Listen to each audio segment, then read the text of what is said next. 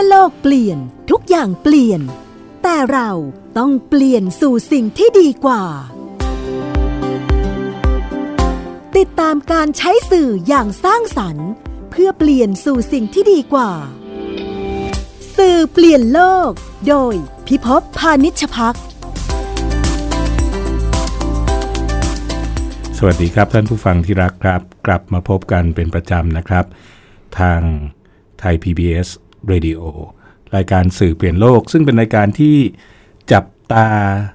ทั้งเนื้อหาหน้าจอนะครับ เนื้อหาบนสกรีนประเภทต่างๆ ไม่ว่าจะเป็นบนมือถือ กิจกรรมการแสดงบนท้องถนน ที่เราเรียกว่ากิจกรรมออนกราวนะครับ แล้วก็เรื่องที่เป็นของคนที่อยู่หน้าและก็อยู่ข้างหลัง เบื้องหลังเบื้องหน้า แต่วันนี้น่าสนใจครับเพราะเราจะคุยกับคนที่อยู่เบื้องหน้า แต่ไม่อยู่ในจอใหญ่ อยู่ในจอเล็ก นั่นก็คือล่ามภาษามือ ท่านผู้ฟังคุ้นไหมครับ เวลาเราดูอภิปรายทางสภาหรือดูอกิจกรรมสำคัญสำคัญเนี่ยเราก็จะเห็นช่องเล็กๆนะครับ ทางมุมล่างด้านขวาของจอโทรทัศน์ แล้วก็จะมีล่ามภาษามือเนี่ยมาทำการสื่อภาษามือเพื่อให้คนที่พิการทางการได้ยิน และคนหูหนวกเนี่ยสามารถที่จะเข้าถึงเนื้อหาได้ วันนี้โชคดีครับ ทางไทย PBS มีการจัดการ อบรมจริงๆเราให้อำนวยเรื่องสถานที่นะครับ แล้วก็ทางสำนักงานคณะกรรมการกิจการกระจายเสียง กิจการโทรทัศน์และกิจการโทรคมนาคมแห่งชาติเนี่ยหรือสำนักงานกสทชเนี่ยก็เป็นผู้จัดนะครับ และผมได้ดรตรีบุญเจือ ผู้อำนวยการส่วนของกสทชเนี่ยมาร่วมเป็นแขกรับเชิญสวัสดีครับ สวัสดีครับ ก็เป็นไงฮะโครงการชื่ออะไรครับโครงการเป็นโครงการการจัดอบรมล่ามภาษามือสำหรับการให้บริการเอ่อในกิจการโทรทัศน์นะครับ เพราะว่าเนื่องจากว่าล่ามภาษามือจะต้องมีระดับของความรู้ความสามารถเพื่อที่เขาจะได้ทำหน้าที่ล่ามได้ แล้วก็คนหูหนวกมีความเข้าใจกับการใช้ภาษามือของล่ามอะครับ อืม ซึ่งอาชีพนี้นี่เป็นมีมีกันสักกี่คนครับในประเทศตอนนี้ โอ้นาน่าจะ ผมตอบยากเหมือนกันเพราะว่าคร่าวๆเพราะว่าเลยครับคร่าวๆคร่าวๆที่หลักที่อยู่พันหลักร้อยหรือหลักสิบนาน่าจะเป็นหลักพันนะครับ เพียงแต่ว่ากระจายอยู่อยู่ตามต่างจังหวัดด้วยคือล่ามล่ามภาษามือเนี่ยทำหน้าที่ในหลาย ๆ หลาย ๆ งานครับครับคือมีทั้งงานโทรทัศน์นะครับ แล้วก็อาจจะมีล่ามชุมชน ล่ามในศาล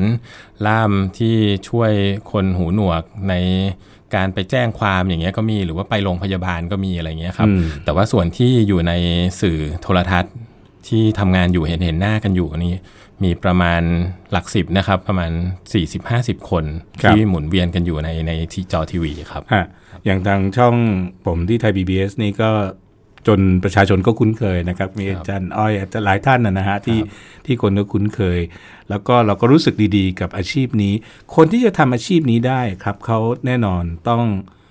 ต้องอยู่ในโลก สองชุมชน เวลาผมมองคนหูหนวกผมไม่ได้มองเป็นผู้พิการอันนี้เป็นอาจจะเพราะว่าผมมีญาติเป็นคนหูหนวกผมมีความรู้สึกว่าเป็นลักษณะของของชุมชน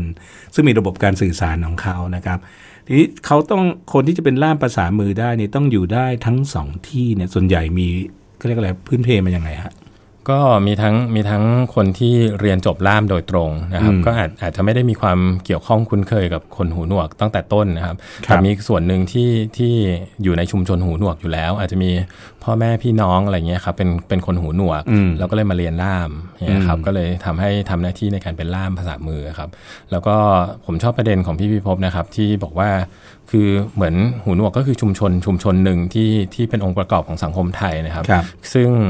สังคมไทยอะมีความหลากหลายของของคนอยู่แล้วล่ะไม่ว่าจะเป็นเอ่อคือคือเราทั่วเราทุกคนน่ะก็มีความหลากหลายกับของเราอยู่แล้วครับคนหูนอกก็เป็นกลุ่มหนึ่งอะไรประมาณเนี้ยแล้วก็ภาษาก็อยากให้มองภาษามือครับเป็นเหมือนภาษาภาษาหนึ่งอะครับอืมก็เหมือนแล้วก็ล่ามล่ามภาษามือก็ทำหน้าที่ในการแปลไทยเป็น ภาษามือถูกฮะหรือแปลภาษามือเป็นภาษาไทยอืมก็เหมือนล่ามที่แปลภาษาไทยเป็นภาษาอังกฤษเงี้ยฮะคือถ้าคนไม่ได้เรียนภาษาอังกฤษมา ก็จะไม่เข้าใจภาษาอังกฤษ ก็ต้องมีสื่อการสื่อสารผ่านล่าม ก็เป็นลักษณะเดียวกันคือมันมันเป็นความทั่วไปธรรมดาของสังคมมาก ๆ ครับ ครับทีนี้ตอนที่สำนักงานกสทช เข้ามาทำการอบรมเนี่ยเราเน้นการเป็นล่ามภาษามือสำหรับกิจการวิทยุโทรทัศน์ใช่ไหมครับ ใช่ครับ ยังไงฮะมันมันแตกต่างจากการเป็นล่ามที่ไปศาลยังไงมันมีลักษณะเฉพาะยังไงฮะก็คือเดี๋ยวผมเริ่มต้นจากสิ่งที่สิ่งที่เป็นงานของกสทช ก่อนดีกว่าครับเนื่องจากว่ากสทช เนี่ยไม่ได้ทำงานกับล่ามภาษามือโดยตรงอืมแต่ว่ากสทช มองเห็นถึงเรื่องของของการส่งเสริมและคุ้มครองสิทธิของคนพิการครับซึ่งจริง ๆ แล้วมันมีข้อกำหนดกฎหมายอยู่ในพระราชบัญญัติการประกอบกิจการกระจายเสียงและกิจการโทรทัศน์ฮะ พศ2551 อยู่แล้วนะครับ ในมาตรา 36 ที่พูดถึงเรื่องของเออการใช้คลื่นความถี่ ซึ่งเป็นทรัพยากรสื่อสารของชาติเนี่ยคมัรันบเชื่อมโยงมาจากรัฐธรรมนูญนะครับ เราก็มองว่าในเชิงของการทำงานเรื่องเนี้ยก็กสทชเองเอ่อเพราะฉะนั้นต้องต้องเข้าใจถึงข้อจำกัดของคนพิการในการเข้าถึงสื่อวิทยุโทรทัศน์ ซึ่งครับกสทชกำกับดูแลอยู่นะครับ ก็หมายความว่าเอ่อกฎหมายเนี่ยก็บอกไว้ว่ากสทชเนี่ยต้องเออ พูดถึงมาตรการพื้นฐานกับมาตรการส่งเสริมครับเพื่อให้สื่อวิทยุกับสื่อโทรทัศน์เนี่ยทำบริการให้คนพิการสามารถเข้าถึงข้อมูลข่าวสารได้ครับซึ่งจริง ๆ แล้วตัวกฎหมายอะบอกบริการไว้อยู่ 4 บริการด้วยกันนะครับอืมคือการอ่านหนังสือเต็มเวลา การให้บริการโทรทัศน์ที่มีล่ามภาษามือครับการให้บริการโทรทัศน์ที่มีคำบรรยายแทนเสียง หรือว่าเรียกว่า closed caption ก็ครับคือเมื่อคนหูหนวกอะไม่สามารถที่จะ ดูทีวีแล้วแล้วได้ยินเสียงได้นะคครัรับบเพราะฉะนั้นเขาก็ต้องอ่านแทนอย่างเงี้ยนะครับอืมแล้วก็อีกบริการหนึ่งบริการทีสี่ 4 คือบริการเสียงบรรยายภาพ อันนี้ครับสำหรับคนตาบอดกับคนที่อืมมีข้อจำกัดในการเห็นนะครับครับก็หมายความว่าเขาจะมีช่องเสียงอีกช่องหนึ่งที่บรรยายภาพในช่วงที่ ไม่มีเสียงปกติของรายการเนี่ยครับก็บรรยายภาพว่าเอ้ยตอนเนี้ยคุณพิภพนั่งคุยอยู่กับผมนะอย่างเงี้ยอืมเพราะไม่งั้นเดี๋ยวคือคือในช่วงที่บางทีสื่อโทรทัศน์เขาจะมีลักษณะของการให้ภาพเล่าเรื่องนะครับพอให้ภาพเล่าเรื่องแล้วอ้าวแล้วคนตาบอดซึ่งไม่สามารถเข้าใจหรืครัอบว่าจินตนาการให้จากจากภาพนั้นนั้นๆครับเขาก็จำเป็นที่ต้องมีมี บริการอะไรที่เข้ามาช่วยครับ คราวนี้ก็มาสู่มาสู่ว่า แล้วในการให้บริการต่างๆ เหล่านี้มันก็ต้องมีมาตรฐานของการบริการนะคครัรับบซึ่งหมายความว่าถ้าล่ามภาษามือไม่ได้ทำหน้าที่เอ่อในการล่ามที่ถูกต้องครบถ้วน ไม่มีระดับความรู้ความสามารถที่ครับจะสามารถเอ่อมีคนมีมีการการแปลการล่ามได้ได้ครบถ้วนครับคนหัวหนวกก็อาจจะ ไม่สามารถเข้าใจรายการนั้น ๆ ได้หรืออมเข้าใจผิดได้นะคครัรับ เพราะฉะนั้นก็เลยมีข้อจำกัดในเรื่องของระดับความรู้ความสามารถของล่าม ซึ่งกำหนดไว้ว่าจะต้องมีการผ่านการอบรมนะคครัรับบซึ่งเพื่อเพื่อเป็นล่ามภาษามือสำหรับบริการโทรทัศน์โดยเฉโดยเฉพาะ อืมที่พี่พิภพถามว่าแล้วมันมีความเฉพาะมันมีความแตกต่างจากล่ามชุมชนยังไงครับคือล่ามชุมชนเนี่ยล่ามก็เดินไปกับคนหูหนวกอืมไปทำกิจกรรมพร้อมคนหูหนวกเอ่อทำหน้าที่ล่าม ในสถานการณ์นั้นแบบออนกราวที่พี่ครับพบว่า หมายความว่าเขาก็สามารถที่จะโต้ตอบ คนหูหนวกก็ไม่เข้าใจสงสัยก็ถามได้ก็ถามได้ใช่ครับ แต่สำหรับล่ามทีวี ซึ่งเราก็เราก็เข้าใจอยู่แล้วว่าทีวีเป็นเป็นสื่อแบบทางที่เดียค่วอนข้างทางเดียว แล้วก็เป็นสื่อเชิงสาธารณะมากอ๋อมากครับต้องมีความรับผิดชอบสูงมากใช่กว่าใช่ทั่วไปอืมแล้วก็คนหูหนวกก็จำเป็นที่ต้องได้รับข้อมูลข่าวสารที่ถูกต้องครับแล้วก็ไม่สามารถถามได้ถ้าไม่เข้าใจอืมเพราะฉะนั้นก็ จำเป็นที่ต้องมีความเฉพาะแล้วก็มีความรับผิดชอบสูงมากกว่าครับเหมือนเป็นต้องเป็นเหมือนแม่แบบเลยนะผมมองว่าสมมติว่าเราอยากจะเรียนรู้วิธีการสื่อสารด้วยภาษามือที่ถูกต้องเนี่ยน่าจะใช้สิ่งที่เราเห็นบนจอทีวีเนี่ยก็เหมือนพิธีกรเหมือนกันใช่ไหมฮะการอักขระการออกเสียงรอเรือรอลิงเนี่ยต้องชัดก่อนแหละ ไม่งั้นไม่ควรมาใช้พื้นที่ตรงนี้ ถ้าพูดถึงภาษากลางนะฮะครับ แต่ว่าผมว่าภาษาล่ามภาษามือก็คงเป็นลักษณะเดียวกันไหมฮะอาจารย์ว่า บางคนสื่อแล้วมันคมชัดมันฟังง่ายเอ่อดูง่ายเข้าใจง่ายเนี่ย เป็นอย่างนั้นไหมฮะ ใช่ครับก็ภาษามือก็อย่างที่ผมเรียนไปว่าก็คงเหมือนภาษาที่เราพูดทั่วไปครับอย่างถ้าสมมติว่าผมเป็นคนที่พูดแบบ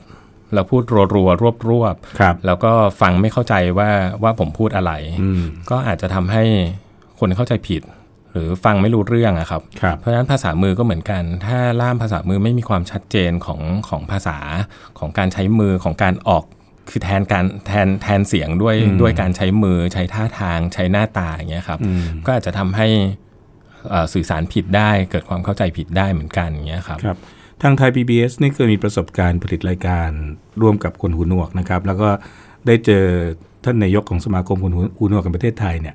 ท่านก็เล่าบอกว่ามันมันเหมือนภาษาพูดเรานี่แหละ คือคนบางคนเนี่ยทำแล้วเข้าใจง่ายมากเลยใช่ครับคม ฟังแล้วมันมีชัดสุนทรียศาสตร์นะใช่มีความงามครับผสมกับความหมาย อันนี้คนที่การได้ยินปกติเนี่ยเราเห็นความแตกต่างได้ไหมฮะเห็นอาจารย์คุกคลีในวงการพอสมควรเอ่อ ถ้าถ้าถามเป็นความเห็นส่วนตัวดีกว่านะครับ ในส่วนเนี้ยก็ก็มองก็มองเหมือนกันนะครับ คือคือได้รับทราบมาเหมือนกัน แล้วก็เห็นว่าล่ามหรือคนที่ใช้ภาษามือเนี่ยมันมีความชัดเจนของมือที่แตกต่างกันอ๋อแล้วก็มีความชัดเจนคือคือจริง ๆ ภาษามือคือภาษากายอย่างหนึ่งนะครับครับเพราะฉะนั้นเขาใช้หน้าตาด้วย เขาใช้การแสดงอารมณ์ประกอบไปด้วย นั่นหมายความว่าล่ามภาษามือที่ดีที่ชัดนะครับ ก็อาจจะต้องคือคือถ้า แปลภาษามือ แปลภาษาไทยเป็นภาษามือในรายการข่าว จะมานะแบบยิ้มแย้มแจ่มใสก็ก็ไม่คือคือก็อาจจะไม่ไม่ตรงกับบริบทของของ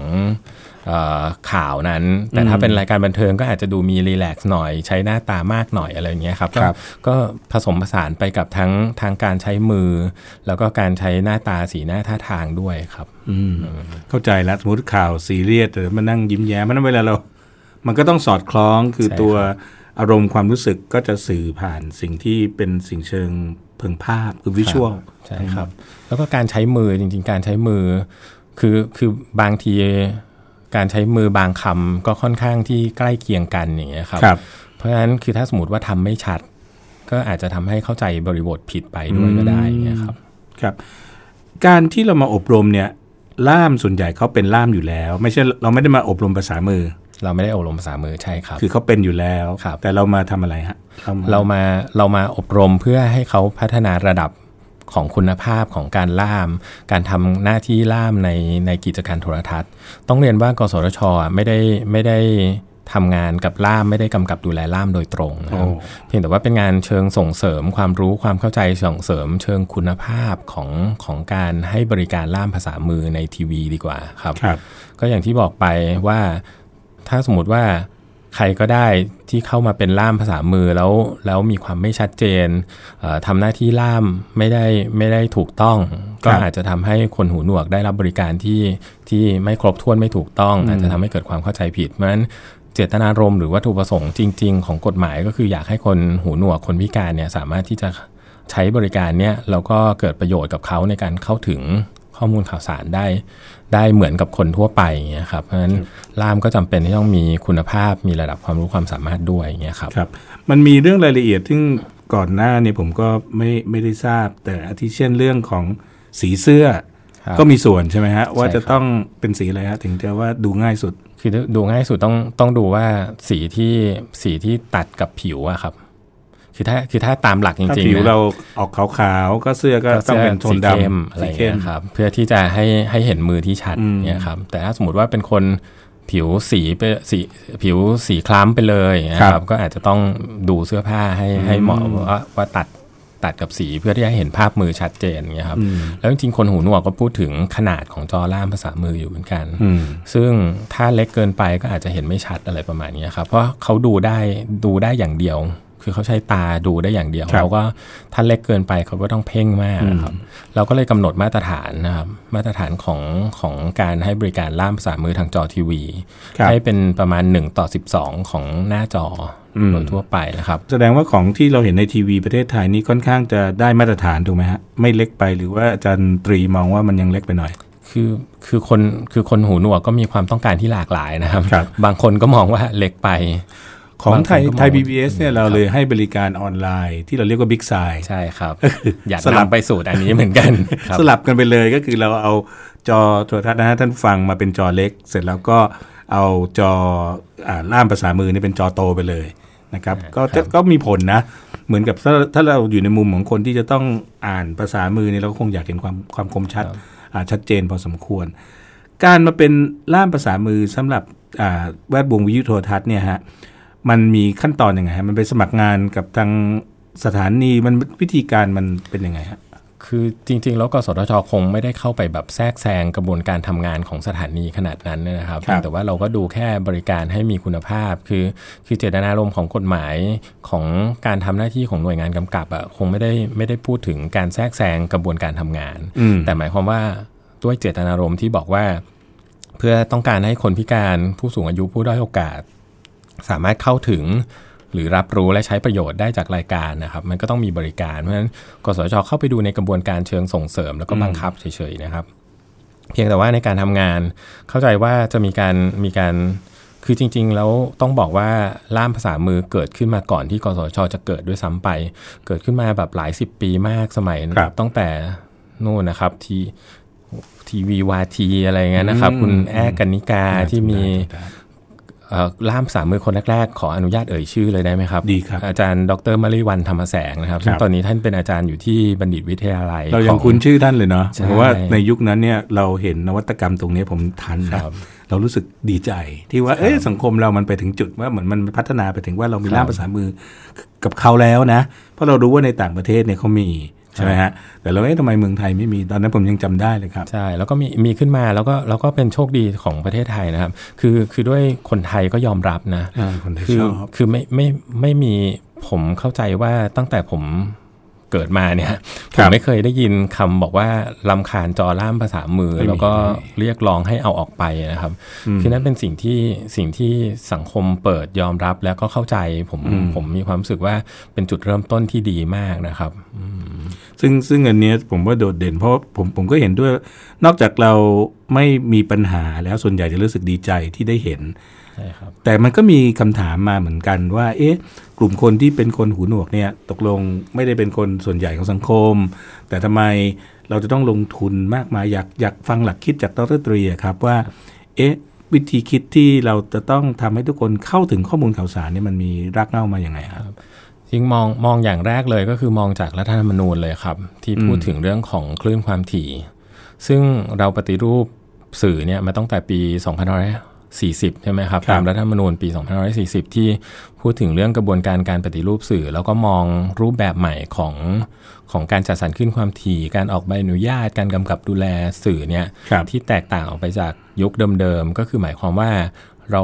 เราไม่ได้มองว่าคลื่นความถี่เป็นของใครคนใดคนหนึ่งเท่านั้น แต่ว่าคลื่นความถี่เนี่ยเป็นทรัพยากรเป็นสมบัติของชาตินะครับครับเพราะฉะนั้นการที่เป็นสมบัติของชาติไม่ว่าใครก็ตามที่เข้ามาเอ่อ ดำเนินการทำหน้าคือคือยืมสมบัติของชาติไปใช้อะครับอืมใช้ประโยชน์จากสมบัติของชาตินั้น ก็ควรจะต้องมีการคืนอะไรบางอย่างให้กับสังคมครับให้กับประเทศเราบ้างนะครับ ซึ่งหมายความว่าหนึ่งในนั้นก็คือเรื่องของสิทธิของคนพิการนะครับครับซึ่งจริง ๆ แล้วถ้าถ้าไปพูดถึงเฉพาะเรื่องของพวกแบบข้อกำหนดนะอืมมันมีข้อกำหนดตั้งแต่แบบในระดับนานาชาติ มาถึงระดับประเทศก็ตาม หรือว่าระดับของกสทชเองก็ตาม ก็ก็ตอบสนองต่อเรื่องเนี้ยมาทั้งหมดนะครับ ในการมีข้อข้อกำหนดต่างๆ รวมถึงในกสทชเองก็มองมองภาพนี้เป็นเป็นภาพเชิงทั้งบังคับทั้งส่งเสริมต้องครับทำควบคู่กันไปครับ จริง ๆ แล้วมันเป็นภาระของสถานี คือคือเรียกว่าเป็น อย่าเรียกว่าภาระดีกว่าพันธกิจเราใช้นะคำว่า เราใช้คำว่ามันเป็นต้นทุนที่เพิ่มขึ้นอืมนะครับอืมถ้าเรายิ่งยิ่งโดยเฉพาะมองในสถานที่ที่เป็นธุรกิจนะครับครับมันก็จะเป็นเป็นต้นทุนที่เพิ่มขึ้นอืมที่เขาต้องทำเพียงแต่ว่าเราก็พยายามจะทำความเข้าใจ แล้วก็บอกเสมอว่าไอ้ต้นทุนเนี้ยมันเพื่อคืนกลับในสิ่งที่คุณใช้ใน ใช้ใช้ทรัพยากรสื่อสารของชาติไปเนี่ยแหละครับครับนะครับเพื่อส่งเสริมคุ้มครองสิทธิของคนที่มีความหลากหลายครับอืมแต่ผมมองจากมุมของผู้บริโภคเนี่ยหรือของมุมของผู้ชมเนี่ยผมเชื่อว่าถ้าเกิดหายไปเนี่ย เขาก็ไม่ยอมเหมือนกันนะ คนหูดีครับก็ยังจะคิดถึงล่ามโดยเฉพาะเหตุการณ์สำคัญสำคัญใช่ครับเช่นข่าวนะครับ เหตุการณ์ที่มันเป็นเรื่องภัยพิบัติ เหตุการณ์ที่เป็นเรื่องทางการเมือง เช่นการอภิปรายสภาเนี่ยเรารู้สึกว่าทุกคนมันในระบอบประชาธิปไตยเนี่ยมันต้องเข้าถึงข้อมูลข่าวสาร แล้วถ้าเกิดวันดีคืนดีสมมติที่ต่างนะฮะหายไปเนี่ยผมว่าทั้งหูดีหูไม่ดีหูหนวก อาจจะรู้สึกจอโล่งไปใช่อะไรเงี้ยมันโล่งใช่หไปครับอ่าผมเห็นในตัวอย่างต่างประเทศเนี่ยขนาดร็อกคอนเสิร์ตเนี่ยเขายังมีล่ามเลยนะล่ามภาษามือใช่ครับครับ ของเรามีบ้างยังฮะ ที่มันเป็นเชิง entertainment แบบ มีนะ ผมเคยผมเคยจัดมหกรรมผู้บริโภคสื่อตอนครับตั้งแต่ปีประมาณ 2555 ครับ แล้วก็มีทั้งกิจกรรมเชิงภาคเครือข่ายบันเทิงอะไรเงี้ยอืมผมก็เป็นช่วงหนึ่งที่ที่ให้ล่ามภาษามือแปลเพลงอืมคือมีคอนเสิร์ตของของวงดนตรีลูกทุ่งอะไรเงี้รัยบแล้วก็ให้แปลเพลงอะไรเงี้ยครับอืมเพราะว่าคนก็ชอบเหมือนกันนะครับ แล้วก็จริงๆมันก็มีก็มีข่าวอยู่เหมือนกันที่แบบบางช่องให้ล่ามภาษามือมาแปลเพลงของอยู่บนเวทีเลยใช่ไหมอะไรเงี้ยครับเออใช่ใช่นี่ผมซึ่งต้องคนก็ชอบเหมือนกันนะครับนี่น่าจะเอาบ้างนะเรามีรายการเพลงลูกทุ่งของเราอยู่ที่ก็ได้รับความนิยม คิดว่าน่าจะทำให้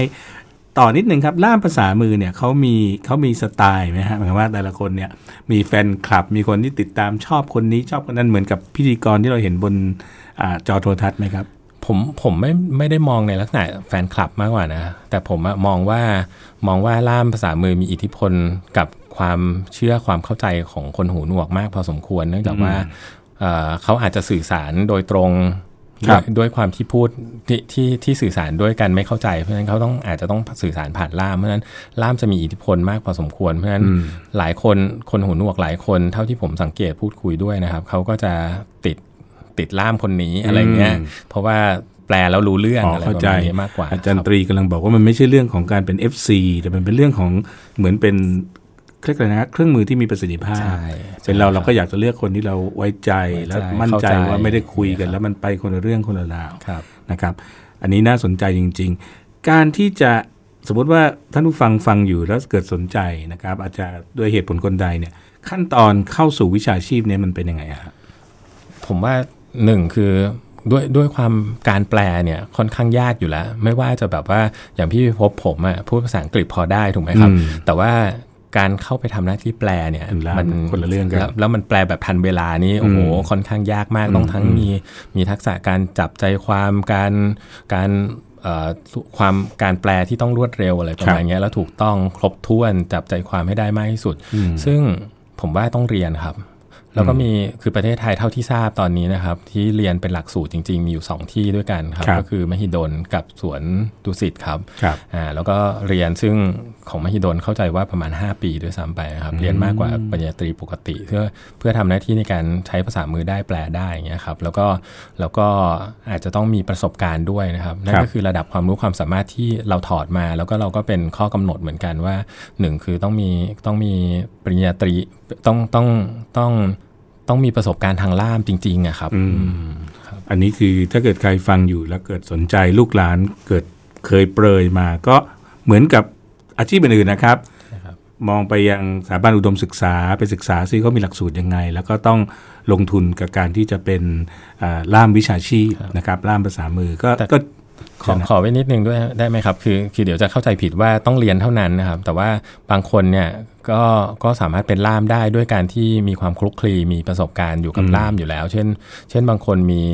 เอ่อพ่อแม่พี่น้องเป็นคนหูหนวก แล้วก็ใช้เป็นปกติอยู่แล้วเงี้ครัยบก็จะมีภาษามืออีกแบบหนึ่งซึ่งก็ทำความเข้าใจได้เหมือนกัน ก็สามารถเป็นได้เหมือนกันนะครับอืมแต่ว่าการันตีคือคือถ้าคือถ้ามีการเรียนก็จะก็จะทำให้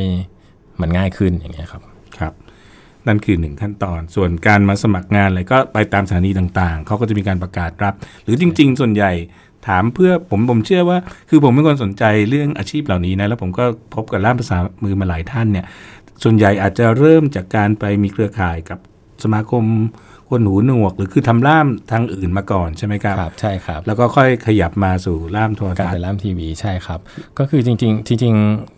เอ่อ ล่ามภาษามือเขามีสมาคมแห่งประเทศไทยอยู่นะครับฮะสมาคมล่ามภาษามือแห่งประเทศไทย เป็นสมาคมเชิงวิชาชีพเนาะก็ก็ทำหน้าที่ในการคือเขาก็จะมีเลือกนายกกันรายปีอะไรประมาณเนี้ยของล่ามล่ามทั่วไปทุกอย่างเขาก็ทำหน้าที่ของเขาในเชิงของการพัฒนาวิชาชีพอยู่ครับ ครับเอาละครับ วันนี้ใช้เวลามาเกือบครึ่งชั่วโมงนะครับ คุยกับดรตรีบุญเจือ ผู้อำนวยการส่วนของกสทชนะครับ เพราะว่าวันนี้ท่านมาเยี่ยมสถานีอ่า ไทย PBS ของเรา แล้วก็มาทำการอบรมเรื่องล่ามภาษามือ ที่จะไม่ใช่เฉพาะทำงานที่ไทย PBS ใช่ไหมครับ จะกระจายไปทั่วประเทศและก็ใช่ครับทำงานได้หลาย ๆ ที่ท้ายสุดครับมีเรื่องอะไรจะฝากกับท่านผู้ฟังว่าเมื่อนึกถึงล่ามภาษามือการเข้าถึงเนื้อหา การที่ทำไมเราต้องคนกลุ่มน้อยจะต้องได้รับการประกันว่าข้อมูลเราจะต้องได้เท่ากันเนี่ยมีอะไรอีกสักนิดไหมครับ ก็แค่อยากจะทิ้งท้ายสั้นๆว่า ก็คืออยากให้สังคมเข้าใจแล้วก็เห็นเห็นความแตกต่างหลากหลายของสังคมอะครับ ไม่ใช่เฉพาะแค่คนพิการ แต่ว่าก็สังคมเราประกอบด้วยคนที่แตกต่างหลากหลาย แล้วเราก็เราก็อาจจะต้องเสียสละ หรือว่าเราอาจจะต้องทำอะไรบางอย่างเพื่อส่งเสริมคุ้มครองสิทธิของคนที่มีความแตกต่างหลากหลาย แล้วก็แล้วก็มีโอกาสที่ไม่เท่าเทียมกันนะครับครับวันนี้นะครับผมพี่พบพนิชพักนะครับจากรายการสื่อเปลี่ยนโลกนะครับได้แขกรับเชิญที่ชวนให้เราคิดว่า ถ้าจะเปลี่ยนโลกมันต้องเปลี่ยนไปได้ด้วยกันทุกๆ กลุ่ม และทุกๆ กลุ่มควรจะมีพื้นที่ที่เท่าเทียม ไม่ใช่เท่ากัน ในลักษณะที่ว่าจะต้องเป็นเขาเรียกอะไรนะถูกล้อมรวมเป็นแบบเดียวกัน แต่คำว่าเท่ากันนั่นก็คือหมายหมายความว่าสามารถที่จะอยู่ร่วมกันด้วยความหลากหลาย แล้วก็ศักดิ์ศรีและความทรนงครับ ผมขอลาท่านผู้ฟังวันนี้ไปก่อนนะครับ วันนี้ sound engineer ของเราคือช่างปัดเอกพลสู่ชัย ผมพิพพนิชพักและดรตรีบุญเจือ ขอลาท่านผู้ฟังไปก่อนครับ สวัสดีครับ สวัสดีครับ ติดตามรายการสื่อเปลี่ยนโลก โดยพิภพพานิชพักได้ทาง www.thaipbsradio.com แอปพลิเคชัน Thai PBS Radio และ ไทย PBS Radio Fan